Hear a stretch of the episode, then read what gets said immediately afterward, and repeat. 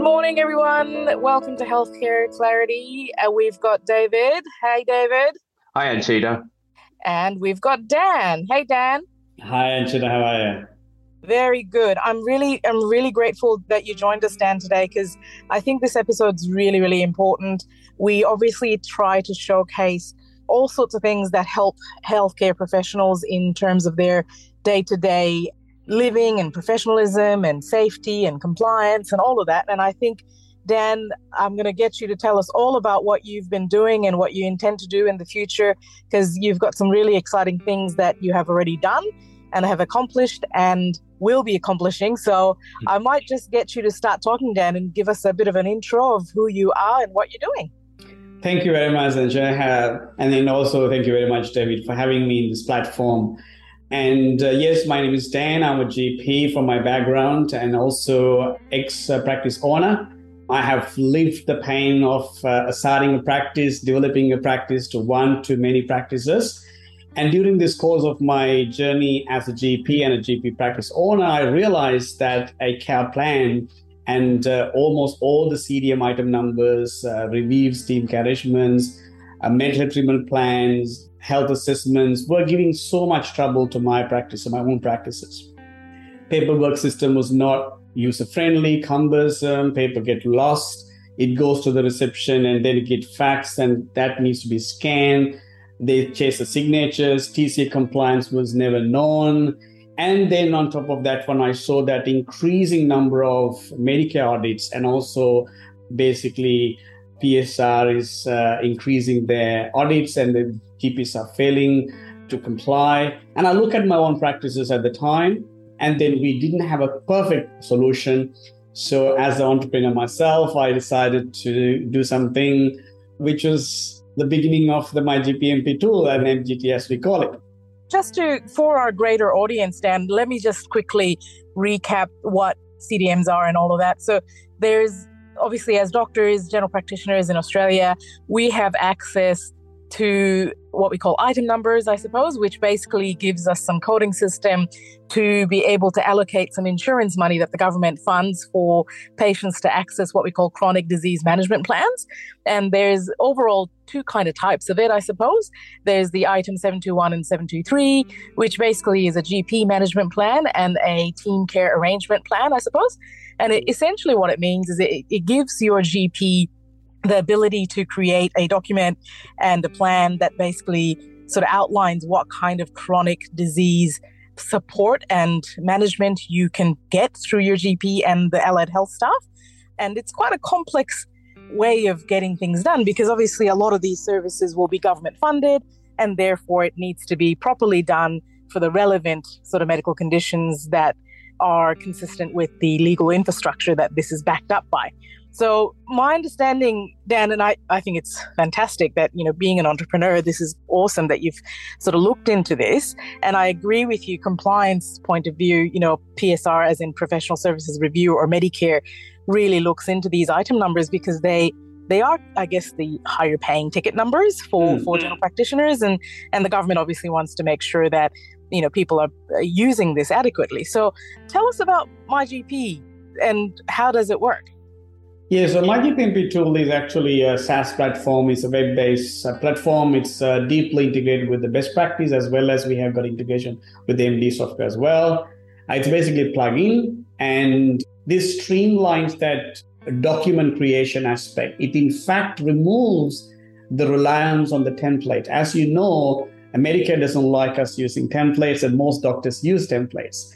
And this software enables the practices, GPs and nurses, to create a very comprehensive document by mixing and matching the information into multiple chronic diseases and also the streamline the paperwork handling. Um, as well as while the, the gp and the nurse is using the system it's designed to meet specific item descriptors of the MBS compliance aspect, and in particularly trying to avoid the use of the template definition plus an increase in the variability of the document creation and personalizing the documents for the patient while saving the time in administrative tasks that are really unnecessary and the practice should not be spending any seconds on those tasks. And that's a nutshell of what we do in the software can I focus in just briefly on that word template? Can you describe what a template is and why the PSR doesn't like it? Very good question, David. Now, template by definition, as you can understand, it is a structure with some content.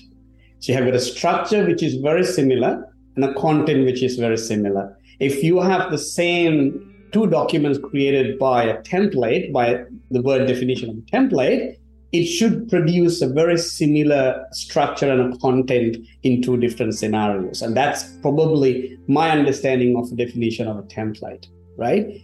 So everybody should start with the structure, which is a part of a template, but the content has to be variable. You may have a strategically similar approach, but the individual actions and individual context and content has to be variable enough or varied enough so that two documents should not look similar and should not be similar in nature.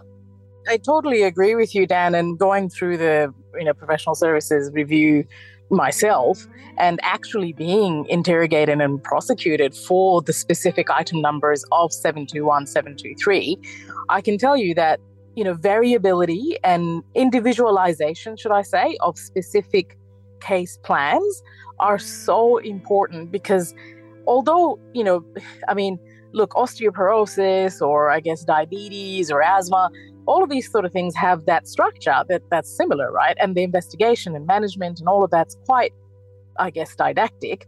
But what the professional services review wants to really have evidence of is that you have actually, in fact, taken that time and used your cognitive bandwidth to really look at okay, this particular person, what do they need? And what are the individual needs of this person?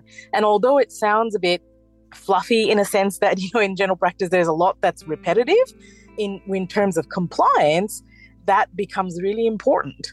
And that's the standard that's applied. So, what you are saying is you've actually got a tool that really makes this a lot easier for practitioners to individualize and to actually specify things that goes away from that whole traditional template structure type practice. Is that right? That's absolutely right. And we have taken that one to even a next level. And Sheena, for the first time in Australia, we have introduced advanced speech to text technology. By use of a simple mic that is inbuilt in your computer you can simply talk to the patient as you would give advice and that advice is captured and put it into the plan personalizing to a complete next level of care planning and also health assessments and so many other other things. And in particularly reviews.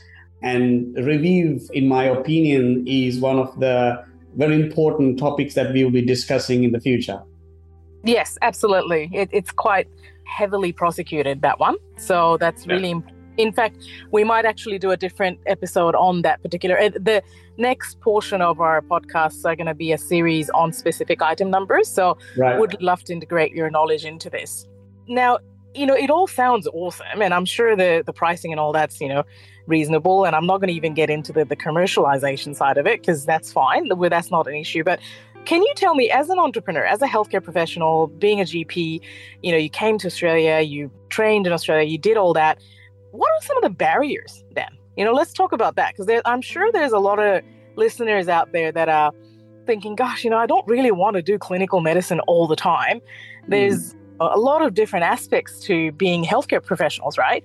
What yeah. are some of the barriers and what are some of the pros and cons that you've experienced on a personal level and a professional level becoming the entrepreneur that you are today?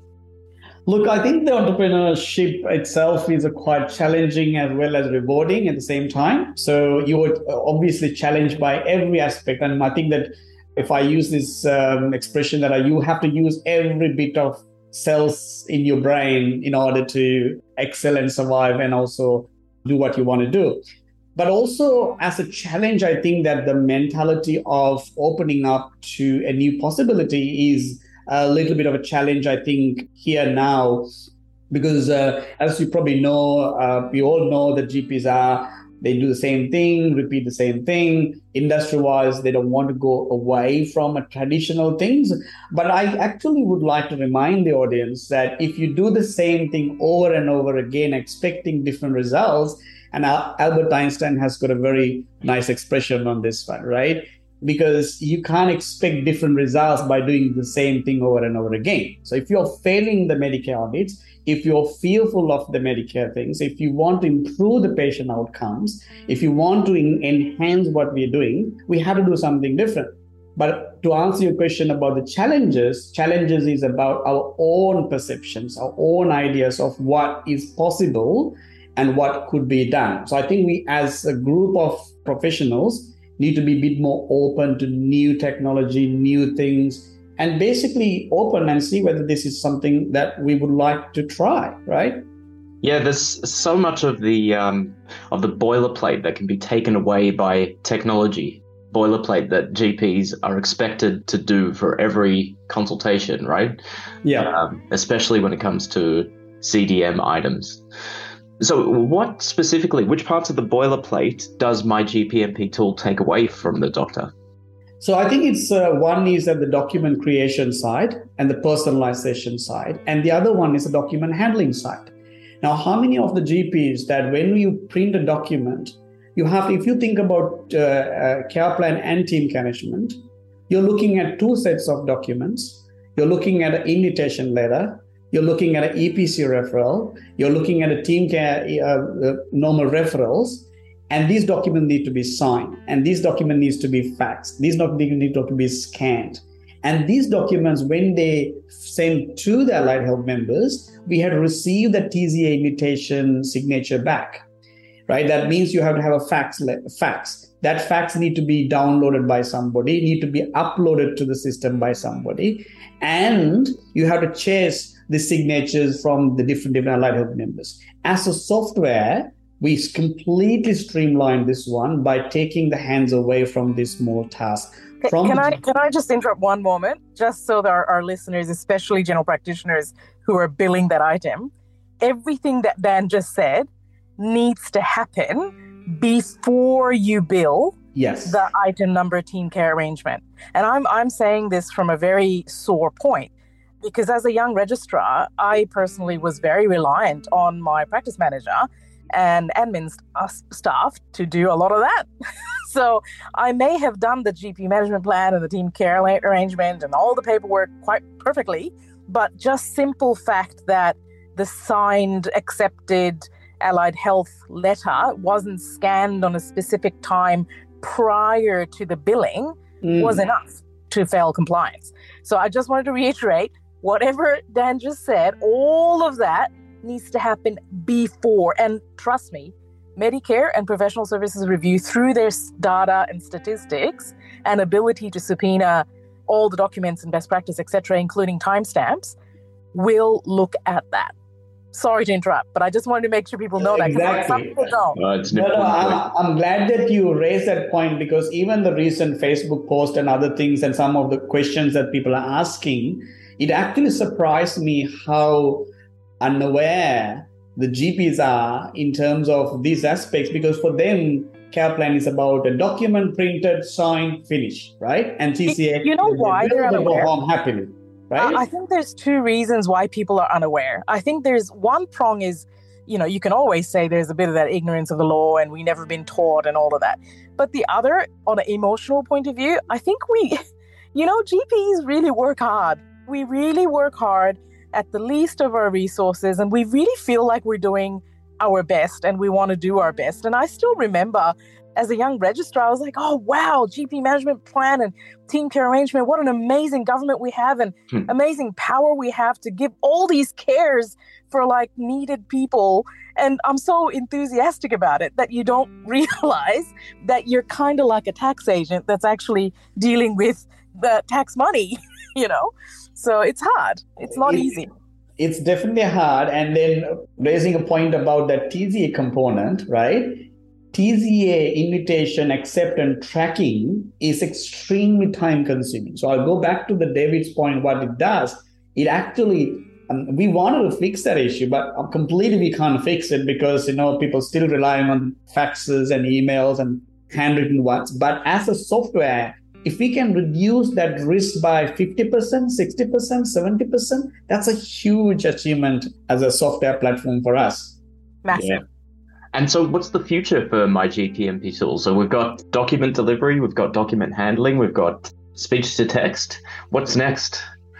Yes, we are developing. Uh, we are, we are developing very uh, exciting new things. We are becoming the the fastest growing platform in this space and the second largest now. There's over thousand users uh, using system already and we're very looking forward to uh, enhancing that compliance aspect and investing more and more technology wise to recognize as well as expand our scope to include other CDM item numbers. And there are a few other exciting things are coming along, which in terms of the software development wise, yeah, so future watch, watch the space watch the space is the word.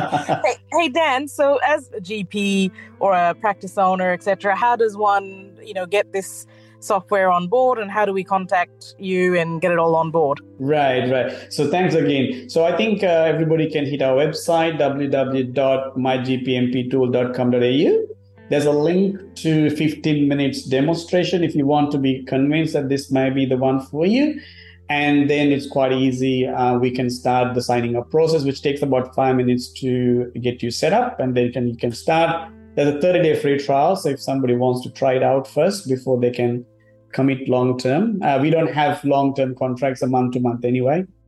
And and what kind of pricing are we talking about, Dan? I mean, I, I know it'll be probably specific to different sort of thing. I haven't seen your website. Right. Um, what are we talking about? Yeah, so we, we basically the pricing start from fifty nine dollars upward. Um, mm-hmm. It depends on the number of GPs that you have. So I think that when you are in the demonstration, we can give all the pricing details, number of doctors and we don't charge per doctor we charge per practice per month and it all depends on the number of gps and if you're a corporate we have a different corporate pricing structure. Awesome.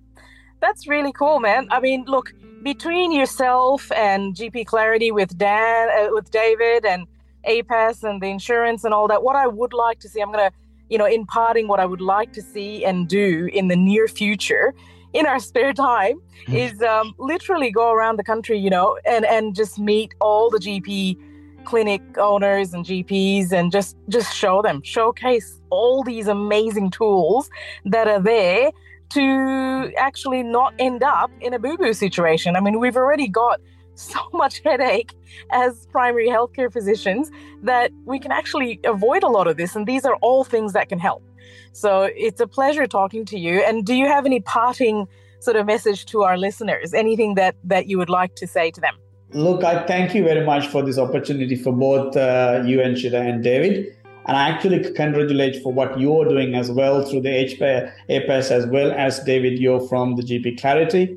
And also from my side is that um, I encourage GPs to use whatever the tool that they can uh, to That's improve right. their compliance and reduce the time spent on admin tasks and streamline whatever you can streamline and then protect yourself and then yeah. do what you love to do which is taking care of the patients and growing your practice. Yeah correct. I, i'd like to mirror that sentiment and say that technology is there to help you. You know the, the clinical decisions are your own. The technology just helps take away some of those tedious repetitive tasks from you. You know, just like an orthopedic surgeon gets to use these funky robotic whatever using, you know, computers, general practitioners must have this support. And yes, you know what? GP Clarity, APAS, you guys, we're all commercial entities. We all, of course, make money out of this. This is a commercial entity. Nothing's free. But you know what? At least we're actually developing something that's going to help you. That's the main message. Get out of that box thought of, you know, this is just another thing that's just going to leak out of our budget. No, this is actually, in fact, going to help you own that house, have that boat, and a retirement plan at the end of your career and not face millions of debt when you're actually about to finish off your career.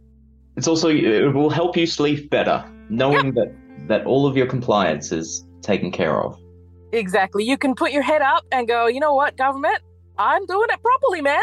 Yeah. I've got all of them and I'm very versed with what I'm doing and there's nothing to hide. And that's and, what we and want. I always say, Anchita, I always say that compliance is a journey. There's no end, but there's a, just a beginning and a journey that we just Correct. have to keep doing what we have to do and improving what we are doing. Yeah. And it, it's part of our professional duty, Dan, isn't it? Like, Yeah. as a Medicare billing, you know, public money accessing humans, we have to have that.